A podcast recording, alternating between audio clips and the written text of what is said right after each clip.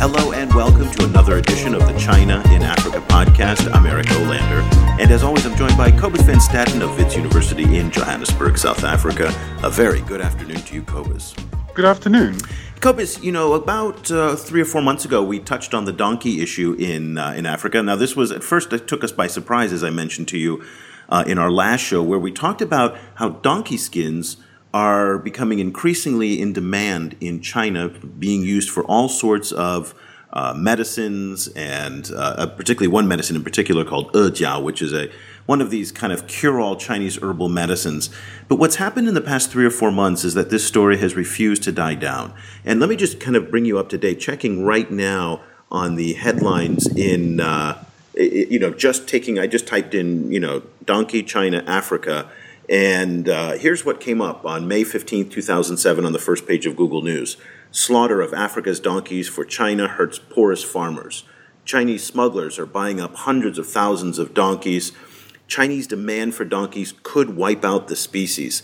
So that's an indication of just the level of intensity of the international press coverage that has refused to die down, and in part because this is an issue that seems to be hitting a lot of Africa's poorest, most vulnerable farmers.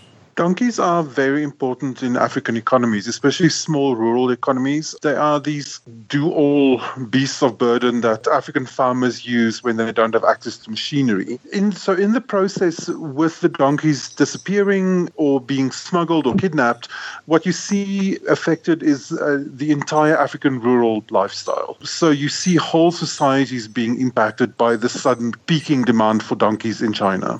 Now, it's very interesting because while this is very much much an African issue, and it's not even an African issue conti- contained to one or two countries. We're talking about Niger, Kenya, Tanzania, South Africa. A number of African countries are being impacted by this, but it's also an issue that's impacting people in Colombia, in uh, in Pakistan, and in communities around the world. So we're really talking about a global issue here, and it's hard for us, I know, to get our heads around donkeys because we've never really saw them as anything other than beasts of burden on farms. But here they are as a raw material now being exported. And just to give a little bit of context, one of the concerns in Africa, and particularly in places like South Africa, in addition to the economic impact on farmers, there is now concern over illegal poaching.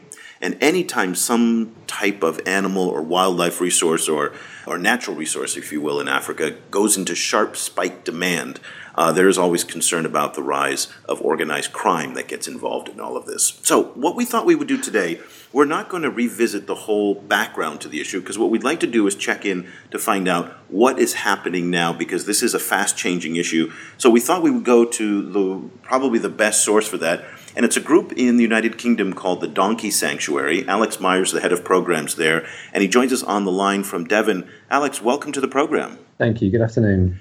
Well, why don't you bring us up to date on where we are right now? This is an issue, as I said at the beginning of the show, that has been simmering for the past six to nine months, at least in the in the press. Uh, obviously, I have a feeling it probably goes extends far beyond that. But tell us what the situation is right now in terms of are countries in Africa starting to get control of this issue, or is this something that is still kind of raging and there's concern that it, uh, it it's, un, it's not under control? It's a very good question. I think it's different answers probably for different places across the continent. The one unifying message is that people are becoming much more aware of this trade. I think even six, nine months ago, governments and communities felt that this was a meat trade. They felt that um, donkeys were being poached and that meat was ending up on the domestic market. But we were seeing increasing numbers of cases where actually the meat was being left on carcasses that had been stolen as donkeys and then slaughtered in the bushes nearby. The skins were the only thing that were being taken from those animals, and the meat was left just to rot. As more and more countries are wising up and realizing the significance of this and the scale of it, we have seen pockets where countries are starting to stand up to this trade and just say, no, enough is enough. These donkeys are worth far more alive, both socially, culturally, religious um, the religious kind of uh, angle on on donkeys and the importance that they have, um, as well as economically the amount of money that could be given to a farmer or a community from a sale of a donkey, even legally, or the theft on the black market. Actually, the, keeping a donkey alive, the the economic value that a donkey can contribute to people's lives is significantly more when the donkey's alive. It lasts for 20, 30 years in some cases. So I think as countries are, are wising up, that's that's really what we're seeing. This pattern of countries standing up and saying no. So initially, it was countries, particularly in West Africa, um, Niger, Senegal, Mali, Burkina Faso. They all stood up fairly quickly and just said, actually, these donkeys are essential to us. They are the means of production for our communities. We cannot strip them out. Of, we cannot allow them to be stripped out at the rate which they're disappearing. So they stopped either slaughter or stopped the export or or ban the transport of donkeys. In East Africa, as countries have been finding out more, they're also doing similar things. So recently, Tanzania has um, has motioned very loudly that the trade is not sustainable there, and that all of the slaughterhouses are to close in early July. Um, Ethiopia closed its first slaughterhouse a couple of months ago, and I just heard very recently, just in the last couple of days, that a second slaughterhouse in Asela also now is closed. Um, we haven't got confirmation of that yet.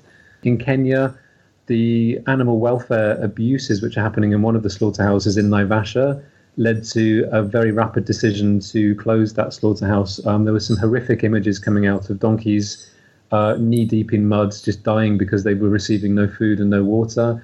Foals which were just um, falling over, just collapsing and dying in the mud there as well. Just horrendous footage that we were seeing from that slaughterhouse. So, animal welfare organisations stood up very quickly and very passionately and managed to work with the authorities to get that one slaughterhouse closed. Um, there is a second slaughterhouse open still in Kenya, and um, more as well that have uh, applied for licenses.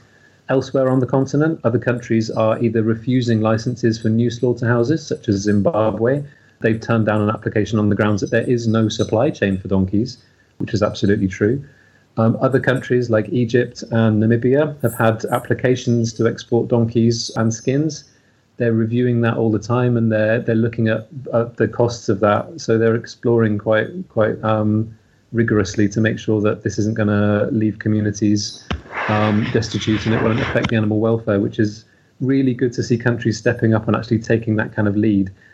It's also being discussed in regional level, so um, intergovernmental bodies, regional economic corporations, cooperative communities such as IGAD in sort of East Africa, the Horn of Africa, they're looking into this trade. Also, ECOWAS uh, in West Africa. I know SADC are starting to get very aware of what's going on down in the south as well. So, as these regional blocs are understanding this more, there's a lot more conversation about this. There is a risk that we're seeing in some places that actually this is pushing the trade towards potential intensive farming of donkeys. We're very concerned about that from a welfare perspective but also I think a lot of countries and a lot of communities are being concerned also about the impact on people. So, for example, if the Northwest Province in South Africa suddenly had uh, a farm of donkeys with the numbers on them to sustain the kind of trade the demand that it's at at the moment, you're talking hundreds of thousands, if not into the millions of donkeys that would need to be uh, present on that farm to actually reproduce at a rate to fulfill the trade at the demand that it currently is where's the water going to come from for a farm of that scale? Where's the food going to come from for a farm of that scale? Again, neighboring communities will be the ones paying the price. We know as well from donkeys as a species, we've been working with donkeys on farms for sanctuary, which we've been working with for almost 50 years now. We know what donkeys need, and we know how impractical an intensive farm would be for donkeys because of the very sensitive nature that they have. They form lifelong bonds. They uh, the nature of donkeys means that they they herd together in very small family groups, not big herds as you'd see with horses. Donkeys don't deal particularly well with very large herds um, due to the stress and the susceptibility of the animals to to stop eating if they're stressed and cause conditions like hyperlipemia, which can kill donkeys very quickly. Sure. Um, it'll also affect reproduction rates. Um, we've seen cases in West Africa, in Nigeria, where donkeys just being transported short distances on trucks actually leads to them aborting fetuses because of the stress. Um, just horrific situations that we're seeing in, in that sort of uh, environment. So you foresee that there, there really is no no practical way of farming donkeys, even if, say, you extend it over kind of a wide swath of of area, or you know, kind of have massive farms where the donkeys have a relatively relaxed life, there's there's really no way, no practical way of, of farming them. I think from our perspective, we always come back to the welfare of the donkeys. Um, what's best for the donkeys? Technically, logistically, possibly you could farm on a mass scale, but I mean, we look to countries like China where the donkey population is dropping at a frightening rate. Um, they've gone from 11 million in the 1990s to 6 million in about 2004. And the most recent reports we're hearing is that it's now falling to about 3 million donkeys. That's from 11 million to 3 million is a shocking drop in a couple of decades. And I think one of the major problems is that you cannot sustain the numbers on a farm in a welfare friendly manner um, anything like in the numbers that you need to sustain this kind of trade. If it's not possible in China, I don't really see how it's possible in any other countries in the world. I think again, we'd come back to welfare all the time. It is possible to have herds of donkeys um, at a certain scale, at very low scale, but again, it, it's the scale of this trade which which frightens us a great deal. Um, and also, again, coming back to the water and the food which would be necessary for hundreds of thousands of donkeys and the amount of land that it would take up from communities as well, which is not necessary. It's actually a product. It's it's um, it's not a product which in any way benefits the communities or donkeys. Yeah, can I just play devil's advocate here a little bit? And and again, don't, I don't. I hope you don't take this the wrong way. But you said that your first priority, of course, is the animals themselves. Uh, which is not surprising given that you're an animal sanctuary. But my question is, is that a lot of Africans may look at this as an opportunity to to create a new a new income stream, a new revenue stream. Uh, you know, it's a livestock like other animals that could possibly be exported, assuming they can get the the mechanics right. And I think a lot of people might say, well, here's another white group in Europe kind of looking at the animals being more important than the people and their economic needs. Um, I think there's multiple arguments here. Firstly, the economic needs of people will be better met when donkeys are alive. We know that. We've got the socio-economic data to show that donkeys are worth significantly more to communities economically alive than they are dead. Um, also, we're in kind of a, a privileged position in a sense with a very global overview. We, we work in about 40 countries around the world. And that means that we can see very clearly the patterns that are emerging when donkeys are being stripped out from communities the prices are rising at such a shocking speed that people cannot replace the donkeys, which they, they may sell in good faith, thinking that they can replace the donkey later on. But in reality, people aren't able to because the prices are just so high. Also, comparing this to something like the ivory trade, any legal trade drives a black market. The costs are such in this particular instance that you could not remove the idea that perpetuating with any kind of legal trade at all will undermine the efforts of people trying to tackle the black market and all the underground trade which is happening. Um, you mentioned at the beginning of this podcast that the criminality elements are particularly resounding in this trade, and I would agree completely. We've had a case recently from South Africa where tiger skins were being exported alongside donkey skins. We also know that abalone poachers uh, have been involved in also exporting donkey skins also to the Far East. We have cases in Peru which we're investigating at the moment where we suspect that there's cases with um, other certain herbivores and wildlife being poached from forests, which is also disappearing from Peru together with donkey skins. There's there's a pattern emerging here that this is related to wildlife crime and wildlife trade as well. Again, tolerating that and legislating for it. Again, looking to China, if it's not sustainable in China, where there's a lot of investment in trying to sustain the population, I don't see how it can benefit people in other parts of the world. Populations are dropping at such a frightening rate. It's simply not sustainable with the, um, mechanisms available. One one of the mysteries for me about this story is why it suddenly exploded so recently. You know, the ivory trade obviously has been a, a, has been a problem for a long time in Africa. It died down thanks to international bans, and then it got reignited by sales of legal ivory that then kick-started the market and, and you know and, and bred a, a black market in, in the process. Um, why did we see the donkey skin trade exploding so suddenly? Um, as far as we're aware, we believe it's very linked to what's been happening in China in terms of their own donkey population as I say, going from 11 million a few decades, just two decades ago, down to an estimate of 3 million. We've heard from a Chinese professor at a university in Beijing recently that, they're ex- that they estimate that they're losing about 300,000 donkeys per year from China. It's, it's simply not sustainable, even with the intensive farming practices which happen there. So, therefore, people look to where there are donkeys. They look to other communities, other parts of the world where donkeys are more freely available looking at that trend of decrease in population in China, we're very worried that this is happening in other parts of the world who actually rely on donkeys in different ways and who value their donkeys in different ways. I think we can't attribute the loss of donkeys in China to singly the skin trade. Obviously, there's rapid mechanization of agriculture in China as well. But we've seen rapid mechanization in other countries as well. It normally leads to donkeys being abandoned as they're replaced with, with tractors. And so there's a welfare issue of ferals emerging or abandonment cases. We're just not seeing that in China. So, as far as we know, all of those, the two things are very, very linked.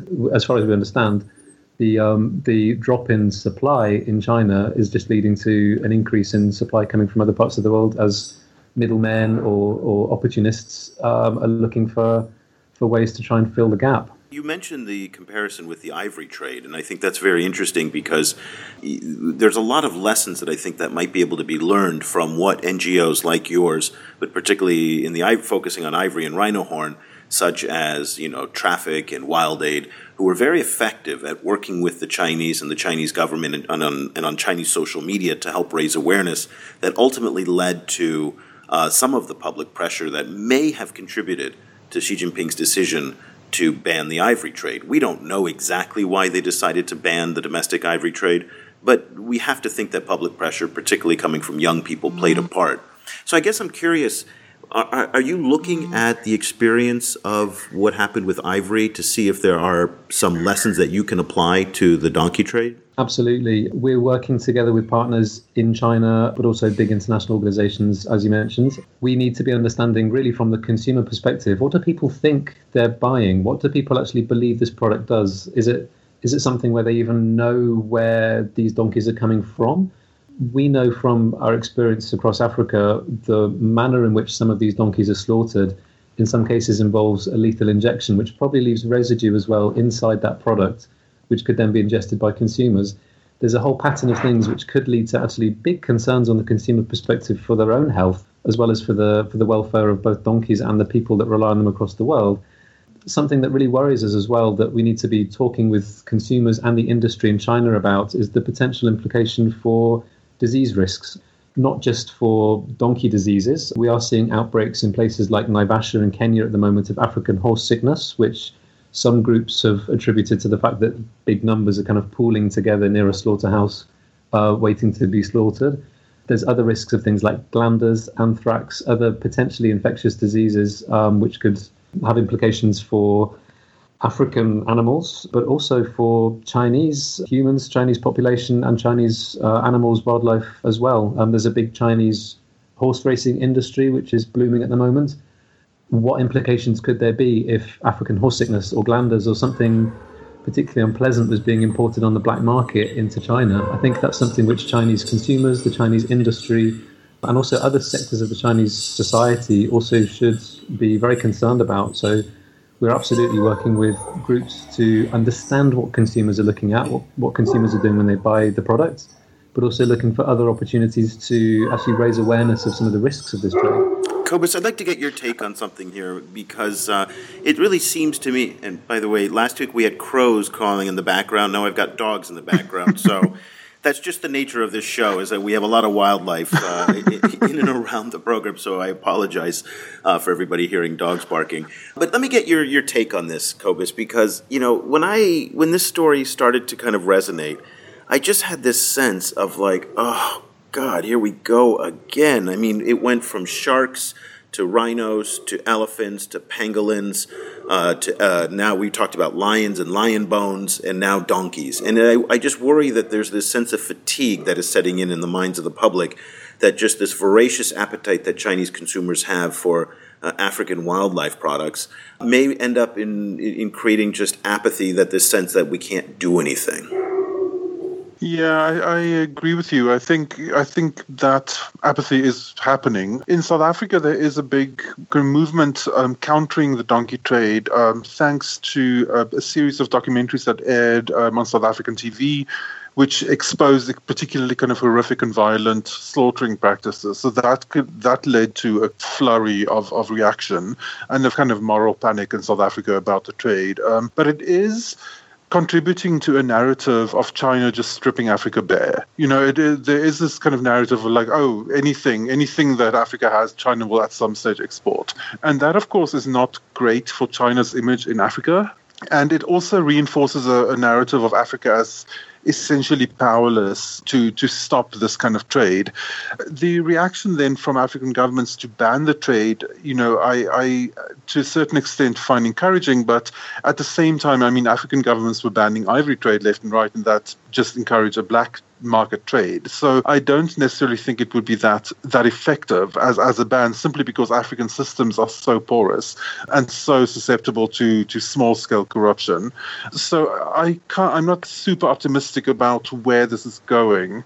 But there is definitely some some resistance in Africa uh, against the trade as it stands at the moment. Um, Alex, do you foresee the, the governmental bans being effective in Africa? More than anything, I'm very very positive about the fact that bans are being announced. I think it shows for the first time, in some cases at least, for the very first time, a recognition of the importance of the value of donkeys to society. Very often they just slip through the net and they're ignored. They're, they're, they do not feature in livestock policy very often. They're, because their role is almost so important, they're considered almost members of the family in some communities rather than as livestock. So often they're not even counted in censuses if governments are starting to to realise the importance of donkeys, I think that's very very encouraging. Um, we're working with our network of partners across the continent to ensure that as the bans come in, there isn't uh, a number of donkeys caught up in a in an ending supply chain at the slaughterhouses, and that no donkeys are suffering there.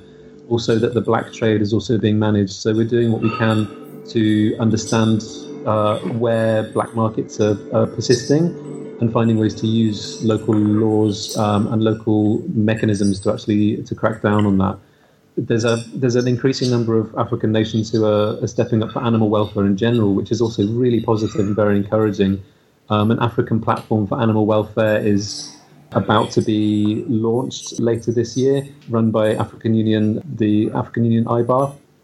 Um, also very very encouraging. So we're seeing a continental shift towards looking at animal welfare, and I think as part of that, the bans have to be encouraging, but there's a lot of work still to be done. That's definitely true. And I do have to say that the, the policy response by African governments and governments that are not known for reacting quickly was remarkable. I mean, Burkina Faso uh, came out very quickly, Niger as well, to try and clamp down on the trade. Tanzania is, uh, I think they've either passed a ban or they're about to pass a ban.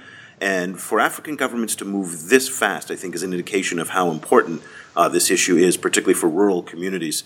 Uh, Alex, tell me a little bit, just as we wrap up our show, if people want to find out more about what you're doing and if they want to get involved uh, in this issue, either just to learn more or actually to, to take part, uh, what can they do? And, and also, can you tell people where they can find this most excellent report that you guys did, I think about four or five months ago, on the donkey skin trade? Our website is www.thedonkeysanctuary.org.uk. On that website, you'll find our reports. Um, it's in multiple languages. Arabic is there, Mandarin Chinese, um, Swahili, French, Spanish, Italian. If people want to sign up to find out more information and updates as we find out more, um, as you said, it's a rapidly changing story. So we're trying to keep people up to date so they can sign up for more bulletins there. Um, they can also click a button there to support what we're doing, um, to show that they stand with us as we're trying to do what we can to tackle this trade. Cobus, I think it's very easy to condemn the Chinese for their what you call their voracious appetite in stripping Africa bare of its resources. But I think if you're the average Chinese consumer who's picking up some ejiao, you don't really know where the ingredients come from any more than any any consumer who buys a Coca-Cola doesn't know where the ingredients and the water and all the chemicals and all the you know raw materials that came to make that Coca-Cola or the shirt that you're wearing right now which may or may not have come from substandard labor. You know the supply chains for all of these products are very very complicated uh, and I think the average Chinese consumer is just thinking, well, I'm just buying this and I don't know where anything comes from. So reaching them is going to be very, very difficult. This is not like ivory, where it was an artistic and it was, you know, wealthy people oftentimes. Uh, this is something different. This is a consumer product, and I think that's a much bigger challenge. I completely agree, and I think you know I think a good analogy for this is um, the obsession with superfoods in the West. Um, you know, everyone in, in the West they love products like acai, like like quinoa, um, all of these these you know kind of every few months there's a new kind of supplement or, or food stuff that comes from far away is exotic and is, is now celebrated as being the best thing you can eat we have no idea where these things come from and we have no idea what the kind of impact of that farming or procurement is on local communities you know in, in places like the amazon. Um, so generally i think when western uh, commentators tend to condemn china for its massive voracious appetites, they are frequently very, very blind to how the same kind of mechanisms are running in the West. And in the West, frequently also being being then um, characterized as being natural or holistic or organic or whatever that you know these kind of meaningless terms that that are essentially just like um, decoration put on top of a trade that we know nothing about. So I think, you know, these supply chains remain mysteries to us as consumers. Alex, very quickly, are you optimistic or kind of concerned about the short term future on this issue? Um, both, I would say. Um, I have great concerns as we're finding out uh, as, as some countries turn off supply chains, such as Tanzania, closing slaughterhouses it pushes the market in a different direction, be it the black market within Tanzania or be it to neighboring Kenya, where there's just an increase in, in donkeys traveling across the border. So it's an ever-changing pattern, and we're we're in, we're really working very hard to understand the ever-changing picture of that, so that we can we can act as as quickly as we can. But at the same time, I'm also very optimistic. I think um, you're absolutely right that consumers don't understand what's going on. I think, in all honesty, if Chinese consumers understood what what this product was and the impact that it's having, I'm sure that a lot of people would be um, pretty horrified. So I think as we're moving forward, as we're talking more with Chinese authorities, with the industry, and with consumers, I am very optimistic that there's a, a, better future for donkeys in this. I'd probably say that's about that's true for about half the products in your Tesco supermarket as well. I would imagine. I would imagine so. Okay, fair enough. Alex Mayers is the head of programs at the Donkey Sanctuary in Devon, England, uh, and they are following the story very closely. And again, uh, we'll post links to the Donkey Sanctuary uh, this is a story that is not going anywhere, and uh, it's it, in fact it, it's picking up pace in many respects. Just again, do a Google search and you'll see, and it hits at the core of the sustainability of a lot of rural communities who are already struggling uh, in Africa, particularly as commodity prices dip even lower. And when the donkeys are either stolen or sold, uh, it's very difficult for farmers to get back into the market again to buy a new animal at a much, much higher price. So livelihoods and lives are at stake with this issue, even though it, it again, you know, it's a, it's an animal that we've never really associated with uh, with this kind of uh, of crisis. So. Uh, that'll do it for this edition of the China in Africa podcast. Cobus and I will be back again next week with another show. Until then, thank you so much for listening. The discussion continues online. Head over to facebook.com slash China Africa Project to share your thoughts on today's show or follow China Africa News that's updated every four hours, 24 hours a day, seven days a week. The guys are also on Twitter, where you can find Cobus at Stadenesque or Eric at Eolander. That's E O L A N D E R. Subscribe to the China Africa podcast on iTunes or download the mobile apps for iOS, Android, or Windows Phone. Just head over to your favorite store and search for China Africa.